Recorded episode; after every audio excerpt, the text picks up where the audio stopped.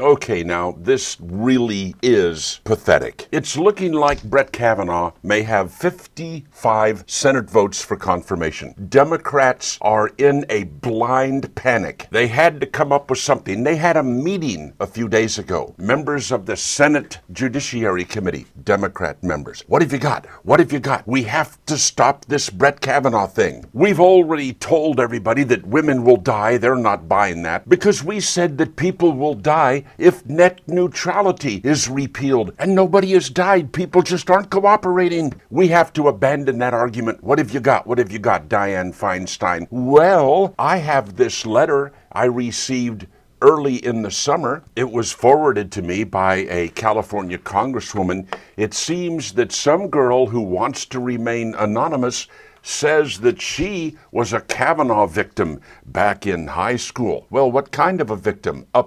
apparently there was a party and Brett Kavanaugh and some other guy locked this girl in a room for a couple of minutes. Were they in the room with her? Well, we don't know. The letter doesn't say that. Was it some sort of a party game? Well, the letter doesn't say that. It just says that she was able to get out of the room and that was the end of it.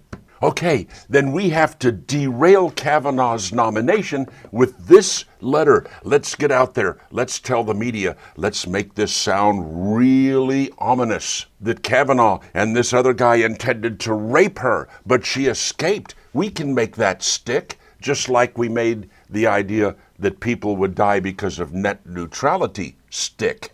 This desperation is pathetic. But then they're Democrats. Solomon Brothers Studios, Naples, with not one Democrat in public office. That's why we call it paradise. Neal Boortz, Solomon Brothers Studios in Naples.